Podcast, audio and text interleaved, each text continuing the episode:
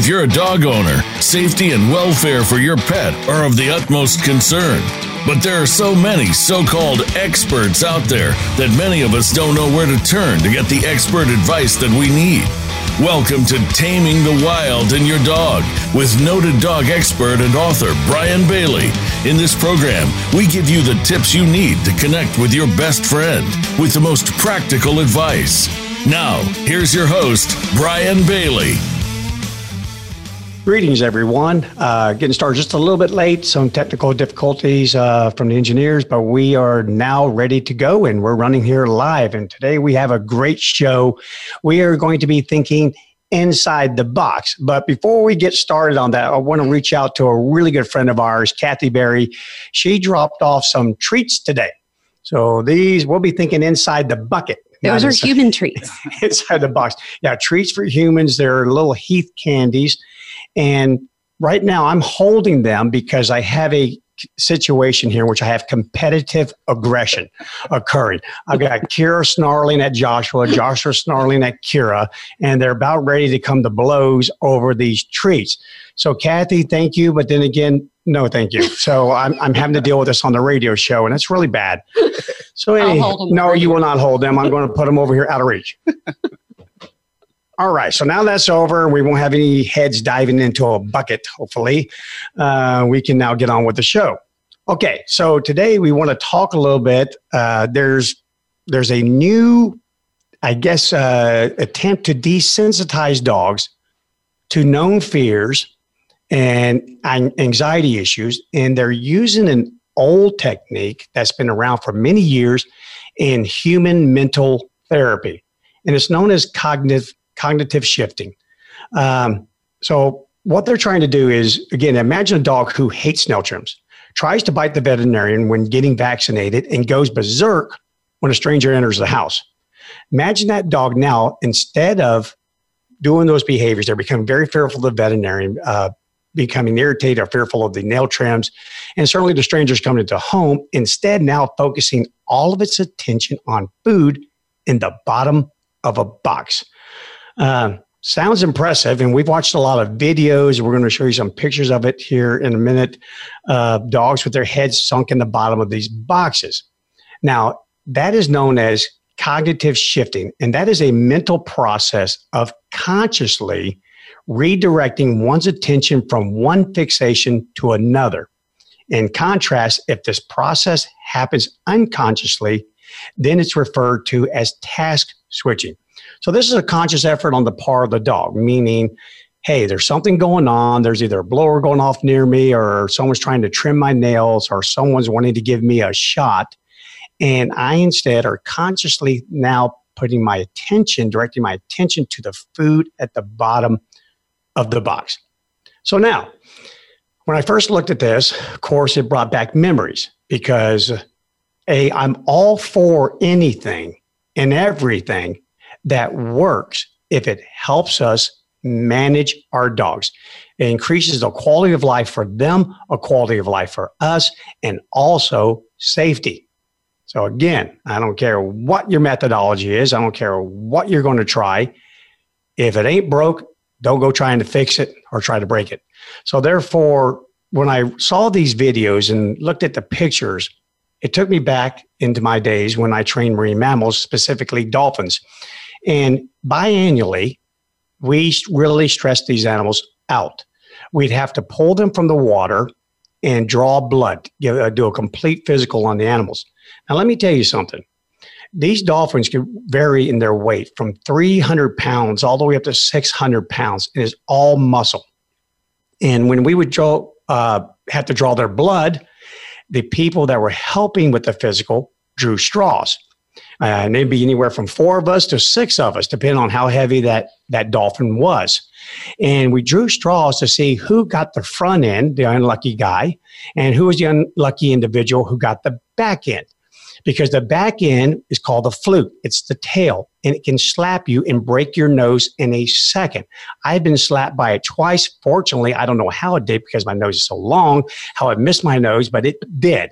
But nevertheless, I suffered severe black eyes and I was very discouraged. Uh, then I drew the unlucky straw of getting the front end. And now all of a sudden, I have some nice little wounds to this day that have never, ever healed, just little scars. And because I was bitten by the dolphin. So after going through that for a few years, I'm thinking, okay, this animal is incredibly stressed and it's incredibly gifted. Dolphins have the ability, they have what's called selective circulation. And that's a process that allows them to shut off blood flow to the skin, to their digestive system, and their outer extremities. So this animal is now on dry land that's supposed to be in water. It has six guys laying on top of it, and they want to draw blood from if you're if you're on uh, live right now watching this show, you can right where the red arrow is pointing. That is the apex of the fluke, and that's where the blood would be drawn. However, the stressed animal would shut that thing off, and you might as well be sticking that needle in a cork. You wouldn't get anything, not one single drop. So of course, this had to be done over and over and over again. And I'm just I'm going to be honest with you. I got fed up with it. I felt sorry for the dolphins. Uh, you build a relationship with these animals because you work them seven days a week. You watch them grow older. Uh, they're incredibly intelligent. And I was just done with it. I'd had enough of it. I don't care what the United States Navy said. I don't care what Naval Ocean Systems Command said.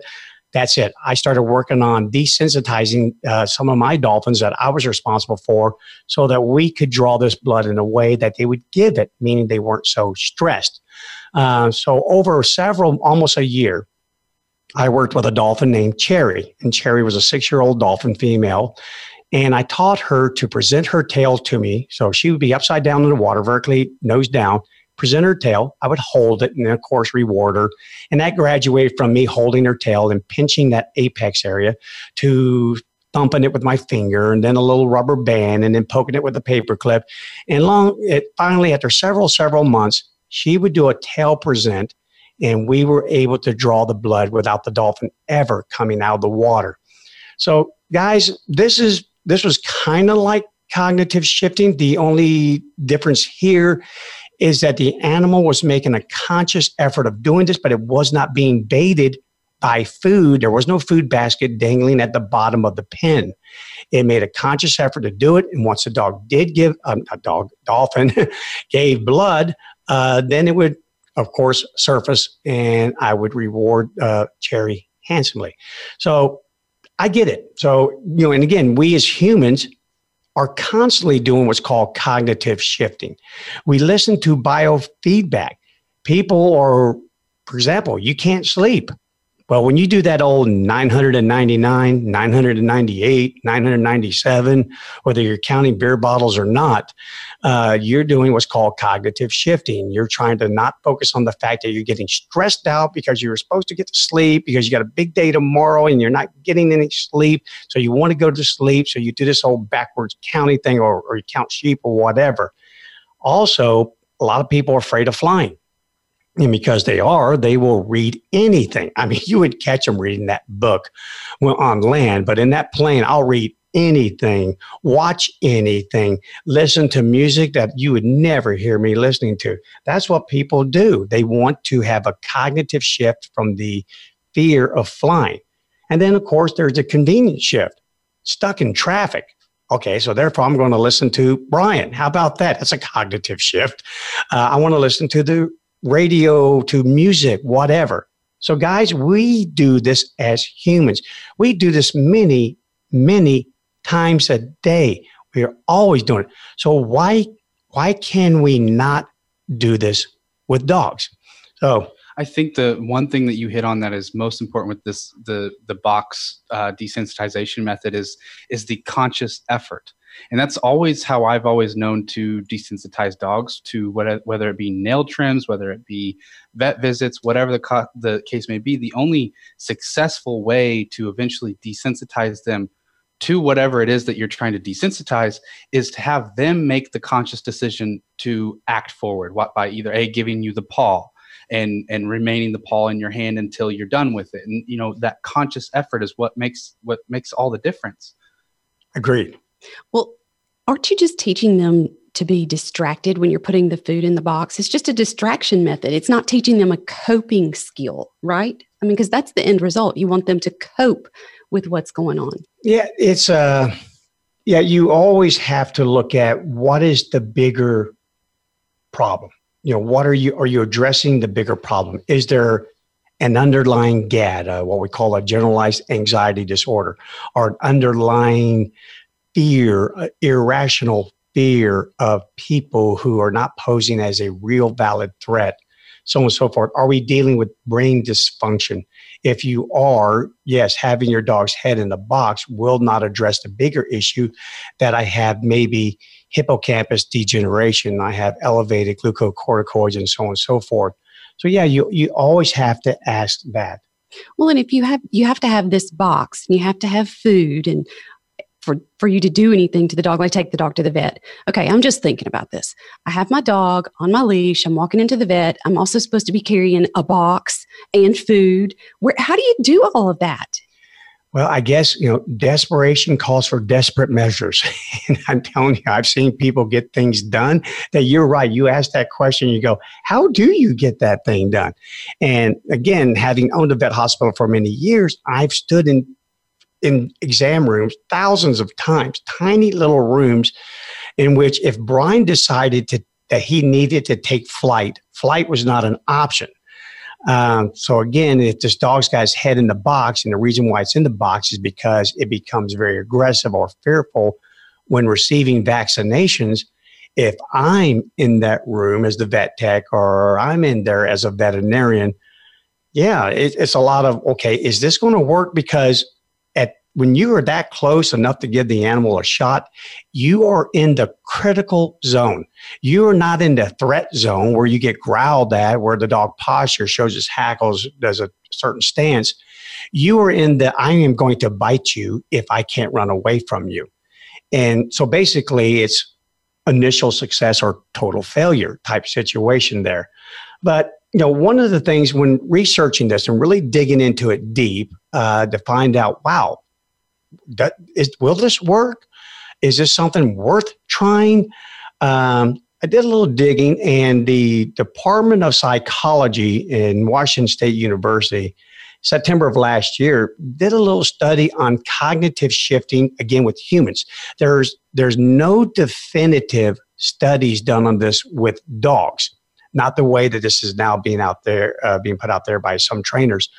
Uh, if it's there, I just didn't see it. I couldn't find it. Doesn't mean it's not there, but anyway, I have nothing to reference uh, on, use as a reference other than the studies that have been performed on humans. And one of the things that this particular study done, again, by the Department of Psychology at Washington State University, they found out that individuals with high trait anxiety. Now, okay, what is trait anxiety? Trait anxiety refers to a relative stable disposition. Again, listen to those words a relatively stable disposition within the individual to judge a wide range of environmental events as potentially threatening. So, individuals with high trait anxiety tend to be worse at flexibly adapting goal directed behavior to meet challenging demands relative to those with low trait anxiety.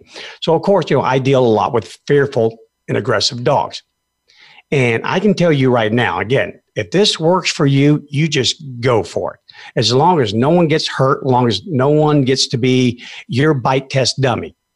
But if it works for you, go for it. But me personally and professionally, I I can name off right now an easy, easy 50 dogs that I am going to tell you all day, every day, this will not work. Well, aren't most of the dogs that you need to use this technique with going to be high anxiety dogs? I, I would think so. Or they are just phobic, or they have a situation, a certain stimulus that will immediately activate their stress response at a very, very high level.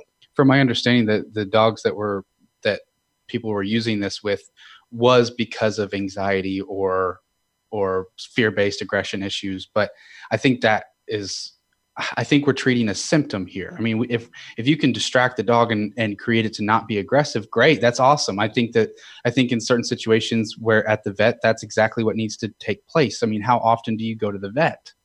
I mean, there, there's there is a time to distract you know there is a time to prevent and things like that and you don't have to go through full training regimens to get the dog to accept it if, if you have a long haired dog who hates grooming then you probably need to address that because you're going to be grooming the dog quite often. But if you have a dog that you just take once a year for for vaccinations and a health check there's nothing wrong with putting a muzzle on the dog for that 10 15 minute checkup and then get the heck out of there.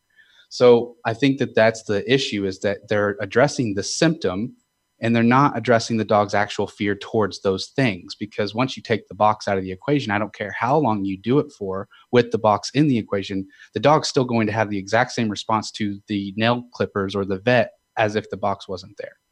Yeah um, you know you just got to get into this thing and you've got to make sure again if you're doing this with your dog i'm not saying it's wrong at all. I'm just saying you, as the dog's owner, are responsible for the safety of other individuals, and you're also responsible for your dog's own well being. And part of that is when you subject the animal to a provocative event or to a stimulus that can be very frightening, make sure you take your time in this and make sure that we're actually not causing more harm uh, than good. Now, one thing I will say from a plus side on this if you can get the dog's attention so deep into that box, so far into it, I cannot see any evil, I hear no evil. Uh, yeah, something's touching me, but my brain isn't registering that that haptic signal because I'm I'm so focused on this food in the bottom of the box, well, then the dog won't consolidate memories about the event. The only memories it'll have of that event will be me eating this food out of the bottom of my box. So I do know, I, I can think of some dogs that I, I, deal with right now that this would work with them. Uh, but they, they are not the dogs that I'm treating right now on pharmaceutical medications with, with antidepressants or benzodiazepines or antagonists and so on and so forth. These are animals that probably would do well on cannabidiol, uh, some sort of anything that would calm the animal, nat- just from a natural standpoint uh, you know, stimulate the parasympathetic nervous system, so on and so forth. I just don't know how much I'm going to trust it with uh, in a situation that has proven in the past that I'm going to react in that situation. So I have a question. Why a box? Um, is it what you said to partially blind the dog and to maybe muffle what they're hearing and things like that. Why can't somebody just sit in front of them and give them treats yeah. or squirt that cheesy stuff on the exam table in the vet's office and they just lick that up? Well, from a logical standpoint, it would have to be the old ostrich with my head in the sand type situation.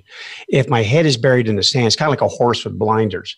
You do a lot of these things. If you blindfold the animal, then many times they will start to shut down because they can't see the, the threat. So if I can't see it, remember dogs learn with their eyes first, then touch second. So that's my little part where I get a little bit nervous. Uh, yeah, when my head's in the box, I don't see Joshua approaching with the nail trimmers. However, I feel someone touching my paws. And then all of a sudden, let that thing get into the quick, and now I feel pain. And I'm telling you, it had better be really, really, really good food. They need chicken in the box. Now, now maybe now Joshua had his head in this little treat bucket over here with these little Heath treats that Kathy Berry brought. Yeah, I could probably trim his toenails a little short, and he'd probably just still stay in the box. But again, it's got to be something. It's all about incentive all about attention. Can it grab the, the, dog's attention enough to undergo any sort of previous bias towards toenail trims, vaccinations, people coming over, so on and so forth. So, you know, the other question that begs is how long will this work for? I mean, I mean, at some point, I don't care how good that food is. You, it's kind of like me. If I've got a big uh, one of the other buckets of treats that Kathy brought for us, it's not in here because I'm not going to share it with anyone. But if I'm digging into that bucket of treats and Kira reaches over from my treats and I've just just started, probably going to slap her hand and say, back off, woman. This is competitive aggression. These are my treats. But give me about 10 treats later, you know, I'm not as, the value of those treats have diminished with every single one of those I consume. And so I will reach a point to where, all right, I'll share. Well, what I've seen in these videos is they don't have a whole bunch of food in the bottom of the box. They're like tossing one piece of kibble at a time. So I guess they're just kind of dragging it out. Yeah, they're kind of refueling. It, it reminds me of a uh, refueling a plane in the air. You're just keeping it going as it goes there. Uh, but again, I don't care how you do it, whether there's a bunch of food in the bottom of the box, whether you just keep tossing it in there. At some point, it's kind of like using treats in training. They're wonderful with a dog that is super hungry, really wants that treat. But I'm telling you what, about 20 treats into it, I don't have the same motivation. And anytime we are working with animals, even working with humans, it always boils down to attention. Do I have your attention? What motivates you? And do you have the cognition, the, even the ability to learn what it is I'm trying to teach you? Uh, imagine, Joshua, if you were really, really, really thirsty. Uh, so I give you a teaspoon of water. Is that going to quench your thirst? But imagine if I gave you 25 teaspoons of water. What does that do for you? I really wouldn't want the 26th. Okay. So that's what I'm talking about there. So now you have to ask duration. This is obviously got to be used for something that's very short in duration. And that's what a vaccination can be. Uh, nail trims, yep, if you're really good at it and you can trim them and without getting into the quick, that can't take more than a couple of minutes. So again, as long as we're looking at all this stuff, there I, I, there was one video in which I saw, and it was a white dog, German Shepherd looking type dog, and um, I'm telling you, there was a few moments in which you and I were watching Joshua. I held my breath. I suddenly went, oh, and I waited, and I was so tense. You would have thought this was going on right in front of me. I was just waiting for this, oh my gosh, moment in which this thing just that head pops out that box in a second. And again, as I write, for aggression to be effective, it must be swift and it will be swift. So this is kind of like one of those, again, I say it all the time, initial success or total failure. Are you willing to live with the total failure? And is everyone else willing to live with the total failure? There was a couple times in that video that, I mean, this dog was giving clear, clear signals of leave me alone. I've got my head in this box and there's food in this box and you're bugging me. I mean, there's really not any difference than a bowl with food and you're pestering a dog while it's eating. And that's where I think that this thing, I mean, again, we talked about ways in which that it can be beneficial, but there's also ways that this can be potentially dangerous. I mean, if that dog wasn't food aggressive prior to this training, they were on a fast track to make it food aggressive and and that's where i think that you, you really have to make sure that you're conscious of understanding you know dog signals and, and what they're trying to communicate because it seemed as though every single time that dog would stiffen up and let them know in its language hey back off i'm, I'm eating this food that's exactly when they would deliver another piece of food. And i mean again if i were to design a program to teach a dog how to become food aggressive they were displaying it right there well, I can relate to this a little bit on a human level because they're uh, thinking back 20 years ago, there was a natural childbirth method called the Bradley method, and it's what I used for Savannah first. And after 27 hours of natural childbirth and using this Bradley method, I'm telling you what, if somebody had tried to give me food, I would have turned into a three headed monster if I wasn't there already. So that's what's wrong with her. yeah. Okay. So now, now I get it. Uh, I'm with it. All right, guys. Uh, you know, again, why do we have this show?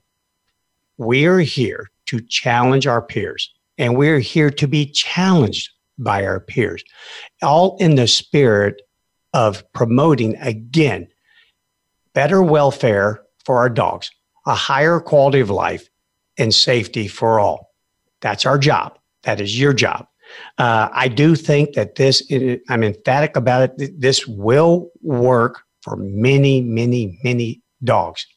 However, it will fail miserably for other dogs who will be immune. These are the dogs that are even immune to training. When you're, there's a big difference in your stress response and where it goes uh, from the one that we are biologically adapted to deal with to the other one in which you go so far up that reactive zone that you literally black out. You are on total autopilot. Everything that is being done is being done from implicit learning uh, and instinct, not explicit learning. You travel into that land. You will not consolidate a memory of that event. Uh, the amygdala will always know it, but you won't be able to pull that from your cortex it's those type of animals. No, I, I'm I'm not going there with that type of animal. We have to solve that problem on a much bigger scale, much more aggressive type treatment. But again, hey, tell you what, you think you got a dog who just kind of doesn't want to take make you into an amputee when you try to trim his nails, but really just doesn't care for it or or just a little bit afraid of it. Uh, go for it. Give this thing a shot. Give, give it a try. Make sure you got good food in there and you don't deal with other problems like diarrhea and everything. Uh, go for it just see. But guys, be very careful with it. If you brought in a dog into my vet hospital back in the day with a box and a box full of food, and you explain to me what you're going to do, I'm going to say, well, that's fine and dandy. But I tell you what, we're also going to have a leash on that dog. And that could be enough to, if the dog wasn't trained with a leash on it, uh, that could be enough to send his head right out of the box. But nevertheless, I'm sorry, I'm responsible for my own safety, the safety of my staff. Uh, so therefore, I'm just not going to, you're going to have to prove it to me. It's kind of like a trust but verify situation. But other than that, I mean, I think it's cool. it looks cool anyway on, on the video, but I'm just concerned that this thing is going to be somehow another sold as the end all be all type treatment for dogs suffering from fears. And, and one last thing on that, and then I'm going to stop talking about it because I think you got enough. Trust me when I say this. There are no such things as one dimensional phobias and anxieties with dogs. Okay. So if you're dealing with, you just may be dealing with something that you think is, because that is the issue that is the most pronounced issue. That is the one that's causing the degradation in quality of life and safety. So you're all focused, you're hyper focused on it. But let me tell you, there are other underlying issues. And as soon as you suppress one, kind of like that old game that the kids used to play when you're young, they will smack a mole. You smack one, it goes away, another one pops up. The same thing happens. They do start to, because again, part of this is the animals acting out on invalid threats, on perceived noises, anything that causes anxiety. Anxiety is like shifting sand underneath your feet. You never settle down. And as soon as you deactivate one provocative event or the provocative stimulus, don't be surprised if another one rears its ugly head. So I'm all about addressing the big issue about healing a damaged brain. And then once I have that, I have an animal who will be far more receptive to any and every technique I try to desensitize it, like the thinking inside the box thing. Okay, guys, what we're going to do now is we're going to take a short break, let you kind of digest that. While we digest treats. oh, you will not get the treats. And we're going to come back and we've got some questions to answer here. There's some really good questions. I want to give us plenty of time today to answer those questions. So we'll be back in about two minutes.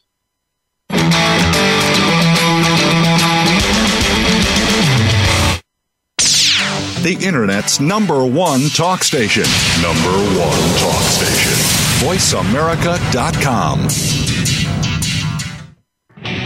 Are you finding your frequency? It can be described as that space between failure and success.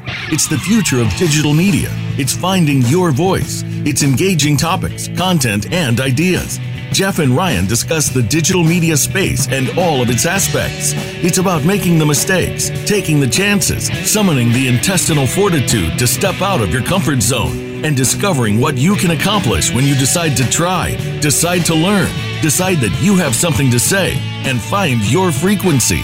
Live Fridays at 12 noon Pacific Time, 3 p.m. Eastern Time on the Voice America Variety Channel. Are you ready for a broad look at everything to do with the world of sports? If so, tune in to the Mike Abadir Show. It's a unique perspective to the connections between sports and business. Host Mike Abadir has negotiated numerous deals in the NFL. Along with co host Gino Bacola, Mike will bring his expertise, discussion, and some terrific guests to the airwaves. Listen live for the Mike Abadir Show every Thursday at 4 p.m. Pacific Time, 7 p.m. Eastern Time on the Voice America Variety Channel. After years of waiting, there's a radio show for shotgunning enthusiasts worldwide. Tune into Marty Fisher's Wing and Clay Nation for the very best in wing and clay shooting talk. Join Marty and his guests as they bring you hunting and shooting information that you can use. So, whether you're a beginner or a seasoned pro, this show can be your go to source for wing and clay shooting information. Listen live every Thursday at 6 p.m. Eastern, 3 p.m. Pacific for Marty Fisher's Wing and Clay Nation on the Voice America Variety Channel. Streaming live, the leader in Internet Talk Radio, voiceamerica.com.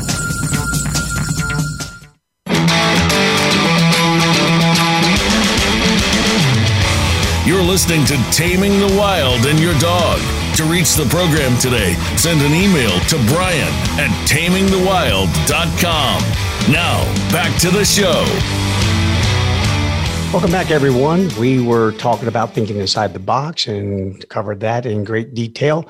Now, I want to, before we head into answering questions, again, dog training, owning dogs, anything in the pet industry, the what I personally believe, the motivation for anyone who decides that they want to embark upon a career in the pet industry should again always be for the welfare of the pet, quality of life for the pet and the owner, and safety for all involved.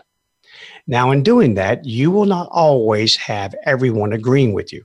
You will have varying opinions, differing opinions. But the hallmark of achieving a goal that those three goals the has to be the ability to have dialogue to enter into the pool of meaning. Um, not like this. So last week got an email and right off the bat it's from a fictional character that was in uh, the game of thrones and had a fake phone number and had a fake email. Okay, so that's your big red flag number one. And I'm not going to read the whole thing to you, but I will just read all the adjectives in the first little sentence. Your article on shot callers, first of all, I if you read my article, then you'd understand that people who call them shot callers immediately immediately announce to the whole wide world they're un, they don't understand them. Yeah. They don't understand Uneducated. the science behind it. And they therefore, if you don't understand that, then you it's probably very difficult to apply it properly. But your article on shot callers is completely and utter bullcrap. All right, here we go. Now we uh, let's forget out of the pool of meaning. We have safety issues involved here.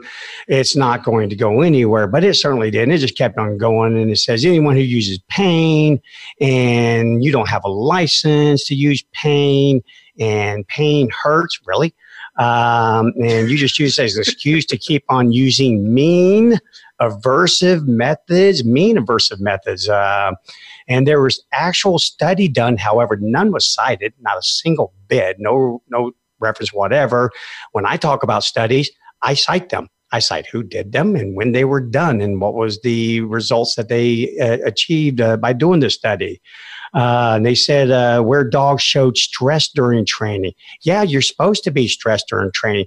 I was stressed every single day I was in school, especially in my math class. I was stressed, but we were given the biology to overcome mild to moderate stresses that are transient.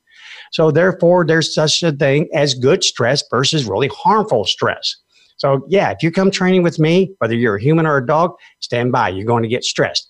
I certainly got stressed in the military and talking about that cognitive shifting every day. It was, son, it's mind over matter.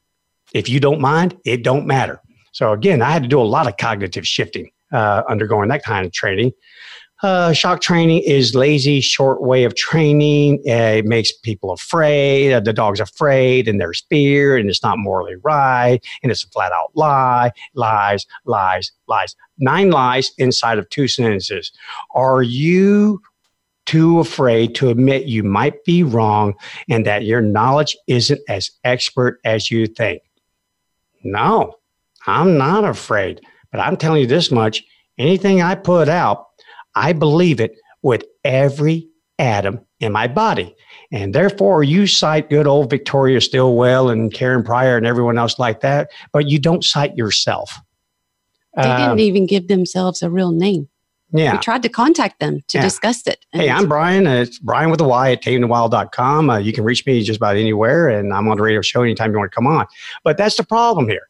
So there was no ability to reach out to this person because I did. Uh, you know, I'm just going to be honest with you. I'm sorry. I'm not a big TV buff, and I certainly was not a Game of Thrones uh, person. Probably only people in the, the entire world that weren't. I wasn't. I'm not afraid to admit that.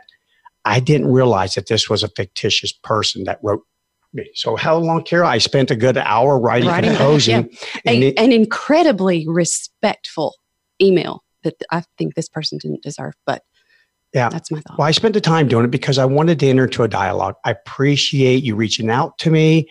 Uh, I let's move forward. Let's let's talk about our differences and see if we can move forward. However, We when I don't- hit when I hit send, I got that little error thing came back that said this isn't a real email, and we don't all have to agree, but we do all have to be respectful because those things like that, we wake up to them frequently. They, they always come in the middle of the night, so it's the first thing we see in the morning, Well, I and it's they hurt your feelings. They hurt mine anyway. They don't really hurt his. Well, we don't all have to agree on the philosophy of things, but one thing that we do have to agree on is facts. Facts do not care about uh, what agenda you're trying to push. And that's one thing that we all have to agree on, just because if you want to be any type of competent human being, you have to accept the facts. So the issue here that I have is it says you can control, you can have control over your dog completely by positive training if you do it right. Okay here is my thing. Prove it. Because i trust me i have gone out there i have looked at videos i've i mean you can pull up all day long of balanced trainers getting reliable obedience reliable obedience and just video after video after video after video. Find one find one where a positive reinforcement trainer victoria Stilwell or, or bring your best has completed a dog from start to finish and and has reliable obedience is able to take that dog out around strange dogs public places and have complete control over that dog show it to me bring it please Yeah. Well, let's hop off of that. I just want to put that out there because if you're listening to this show and you have a friend or you have anyone that is like that, meaning they are just stonewalled, I'm going to do it my way or it's the highway, please tell them, I invite you, I welcome you with peace. Let's talk. Let's have a dialogue. All of us trainers out there, love you all. Hey guys, we're all here. We're trying to do the right thing. Let's just make sure we are doing the right thing. Again, we will have different opinions, but you have to make sure that you have, again, not your own interest in mind, the interest of your client, the interest of the dog, and the interest of everyone else. And if you have that, and if that's in your heart, then you will do the right thing. Okay, I just had to put that out there in case you know someone. Tell them where to reach me. Okay, now we have questions. So let's get to them. Okay. My dog loves to chase his ball, but he never brings it back to me. How do I train him to retrieve the ball and bring it back? Oh boy, that's a great one to teach your dog. Uh, and that was last week's question we didn't get to. So I'm glad we're Right. starting right off the bat with that question. First of all, know this. Remember when I talked last week about a rat in a laboratory when it runs on a wheel by when it chooses to do so, uh, the stress response is lowered. But when you make the rat run on the wheel, then it's a completely different story. You know, you, you kind of need a dog. You can do what's called forced retrieve.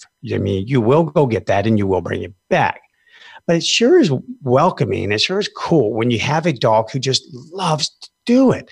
They already just love to go after it. Now that's that's step one. So try to you know see if you can entice your dog just through play to find interest in this ball. Uh, if they have a natural prey or natural hunt drive. And again, the only difference in the two prey drive, I throw the ball, they can see it, so they chase it and they grab it. Hunt drive is they see the ball fly through the air, disappear in very high grass, and now they've lost track of it but they hunt for the ball till they find it those type of dogs sure is a whole lot easier to train them to do that okay but also remember now here's that that is their fun part chasing the ball your fun part is you getting to stand there with your coffee and have the dog bring it right back to you that's at least that's my fun part And later that day when the dog is tired. yeah, bring it back to me. Uh, but that's not natural. It's not natural to go get the ball and bring it back to you. Uh, many dogs will learn how to do it quickly uh, but they have to be trained to do so because nature says, hey, regardless of how bountiful the resources are, remember we are highly competitive and the, that bounty is rarely divided up evenly. So there's kind of one of those where I'm going to go get it and then I'm going to keep it away from you. And now it morphs into something horrible. I threw the ball, dog grabbed it, ran over there to the corner of the yard and lays down. And I was trying to do this uh, to trying to get energy uh, out of the dog. And it just it backfires on you. So first things first, anytime I want to teach something complex, and I'm telling you that's complex, there's a complex behavior. When you want to teach your dog to go against the grain, from a natural standpoint and do what you wanted to do, you need to break that thing down into every fundamental part and then put all the parts together. So the first thing I'm going to work on is good old out, drop it, leave it, whatever. Meaning, if you have something in your mouth, I'm going to train you to let go of it right when I say so. Uh, that comes in handy when the dog brings the ball back or whatever it is that you had them retrieve and you want to take it from them so you can do this again. But now all of a sudden, no, no one ever told me I had to let go of it. Yeah, I brought it back, but if you reach down here and try and take it from me, then we're going to have the old Joshua Cure thing over the treat bucket over here. So I'm going to work on out. I'm going to work on that outside of the fetching. Because again, if the dog naturally wants to fetch, or not fetch, but naturally wants to chase a ball or something, if you apply a lot of pressure, the kind of pressure that will need to be applied to teach an animal to reflexively spit something out of its mouth right when you say so, that stress could be done if it's done right there on that playing field in that playing yard while you're playing. There we go. Now I had the proverbial rat on the wheel. Now I don't want to chase the ball anymore because chasing the ball means at the end of the journey here, I am forced to give it up. So train out or drop it outside of having the dog chase the ball or playing with the dog with the ball. Next thing you do is you train the dog to hold it. So kind of inverse way. One minute I'm teaching you to drop it. The next minute I'm teaching you to hold it. So now you teach the dog to hold it. And I'm just kind of going over this because for years I trained dogs to be service dogs for children that had muscular dystrophy. So they were trained to fetch just about anything uh, that the child directed them to retrieve. So we worked on hold. And then when you teach a dog to hold, use a command like hold it, what, what have you. And if you can start off with something that they can hold comfortably in their mouth, comfortably, something really easy. A lot of times for some of these dogs, you can just be a, a rope toy. Those are great. You can put them right back behind the canines in that little space called the premolars. That is the easiest area for a dog to carry something because the canines keep it from falling out of the mouth when they dip their head forward, and yet they're not crunching on it with an open mouth with the molars in the back. So place it right there, close their mouth, and I'll usually put my index finger right up in there. There's a little V notch underneath the bottom jaw. Just press on it lightly and say, hold it, hold it, and go for like one second. Now out. Then they spit it out, reward the dog. And you keep this up till you get to a point the word you can say hold it, and they'll carry around an umbrella or anything, and they'll just keep on holding it no matter what until you say out. So, guys, that out thing and that hold it, that's about a good solid week to two weeks worth of work. You know, doing about what maybe a lesson per day. Then now you teach the fetch. And again, when you're training the dog who already loves to chase the ball, here's what happens you throw the ball. Only throw it about six to eight feet away to start with. The closer they are to you, the more influence you have over their behavior. So you now say, fetch or bring or whatever. And it could be a brand new word that never heard it before. So what? They'll get associated with the behavior. They pick up the ball, and as soon as they do, you say, hold it. And while I'm doing this, by the way, I have them on a long line. Again, that's why they're only about, I'm only tossed to stay about six to eight feet away. As soon as they pick up the ball, hold it. And they hold it. Now you can say come or just reel them back to you. When they come to you, now say out and reward that dog. And I am telling you, you will have a dog that will become a fetching machine in no time. And in fact, it can even become like our dog, Captain, our cattle dog, who is OCD. If you throw the ball, he will bring it back and put it dead smack between your two feet. And even if you wander off, he picks up the ball, comes over to you, puts it right between your two feet. And he will do that until you say uncle and you pick up that ball and you throw it again. Uh, so he's influencing our behavior. He see he learned get close. I'll put it right between Bryan's feet. I'll just bug the daylights out of him. He'll finally bend over and throw the darn thing. Remember, that's my fun part. He trained us. Yeah. So break it down to those three components: out, hold it, fetch, or bring, or whatever. I don't care. Just come up with the word. That's how you get it done. All right. I think we have time for another question. Let's go for it. Okay. I have a new German Shepherd puppy who is eight weeks old. How long can I leave him in his crate between potty breaks? Oh, I get this question all the time. oh, you went there. Oh, Yeah, sorry. That's a hard question. That's a very difficult question. Mm-hmm. Okay. Okay. Just from a biological standpoint, you have a baby. It's a baby. It's eight weeks old. Oh my gosh. It can, yeah. It, it, first of all, fluids go through the system a lot faster than solids. Uh, canned food will move through the system in no, no more than for most dogs in about four hours flat, and it's, it's, it's coming out the other end. Dry food can be six to eight hours later and it's headed out the other end. So, and, that all, again, if I have a great microbial population, I don't have anxiety. Remember what happens when I become anxious and what happens to most eight week old puppies?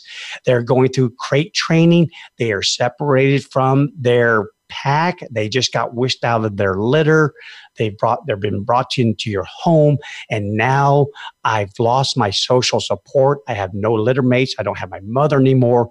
I'm in this alien environment with these furless bipeds. I have no predictive information. I have no ability to to control what I do and how I do it.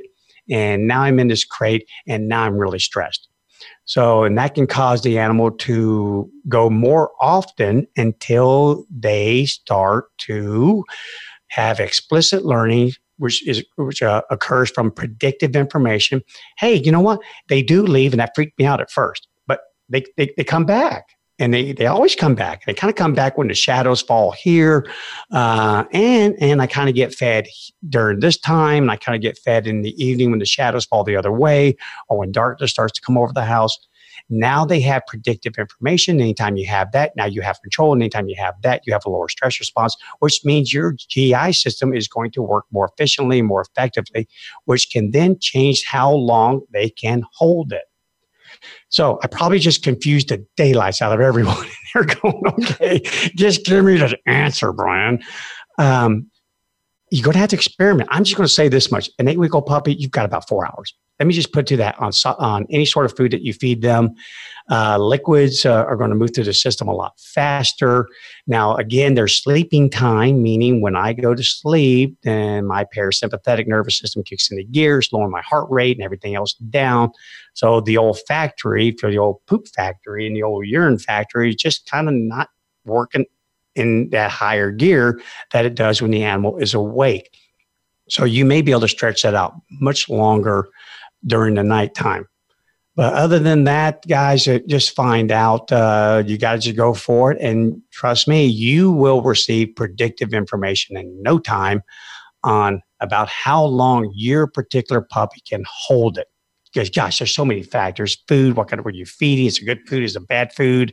Are they nervous dogs? Are they not nervous dogs?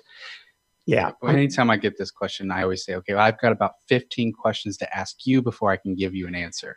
Yeah.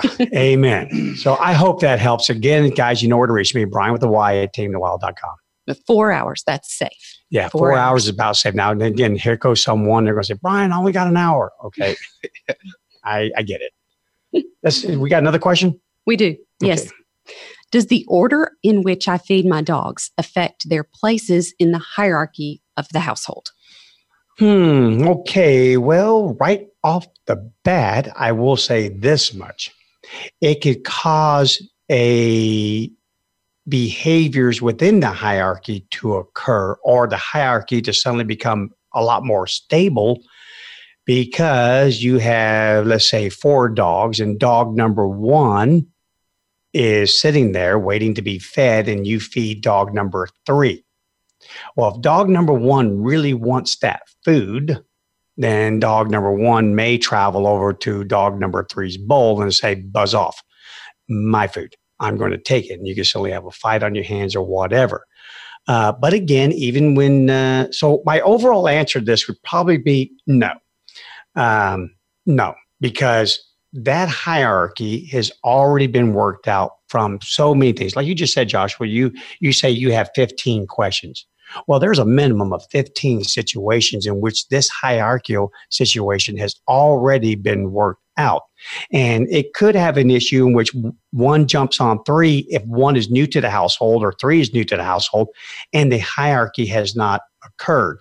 Um, then then you could have an issue. But for the most part, they have predictive information. Yeah, okay, yeah, I saw you drop that bowl, but that is their bowl, and I will get my bowl next. I guess it's just coming a little bit late. And lastly, just so you know, when wolves feed off of a large kill, they have what's called a free uh, a feeding zone, meaning it's mine it's ownership zone. They get this zone. It's kind of like, again, like I used the example of the big plate of food. That's my food. It's right here. I'm located right here on the, the carcass of this animal, and it's mine.